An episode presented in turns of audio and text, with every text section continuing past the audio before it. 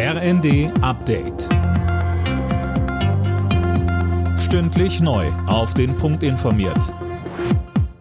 Ich bin Gisa Weber. Guten Tag.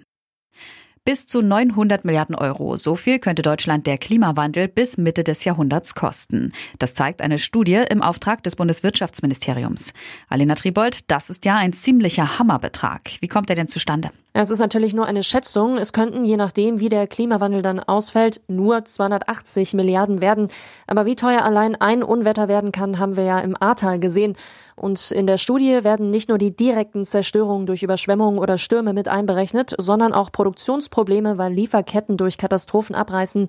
Wie es aus dem Wirtschaftsministerium heißt, wird aber an einem Gesetz gearbeitet, damit der Klimawandel eben nicht so teuer wird. Deutschland wird die Ukraine im Krieg gegen Russland weiter unterstützen, finanziell und militärisch.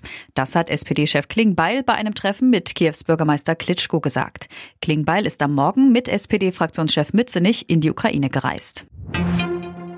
Zum Schlag gegen ein internationales Hackernetzwerk gibt es neue Details. Laut Landeskriminalamt NRW wird gegen etwa ein Dutzend Verdächtige ermittelt. Insgesamt wurden weltweit mindestens 600 Unternehmen, Institutionen und Privatleute geschädigt. 2021 auch der Landkreis Anhalt-Bitterfeld, der daraufhin den Katastrophenfall auslösen musste. Der Kunze vom LKA NRW. Das heißt aber auch, wir haben in diesem Bereich ein sehr, sehr hohes Dunkelfeld. Ich bin mir sicher, das sind nicht alle, die wir kennen.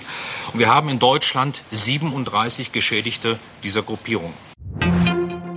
Türkei, Spanien, Griechenland, Ägypten und Portugal sind die beliebtesten Urlaubsziele in diesem Jahr.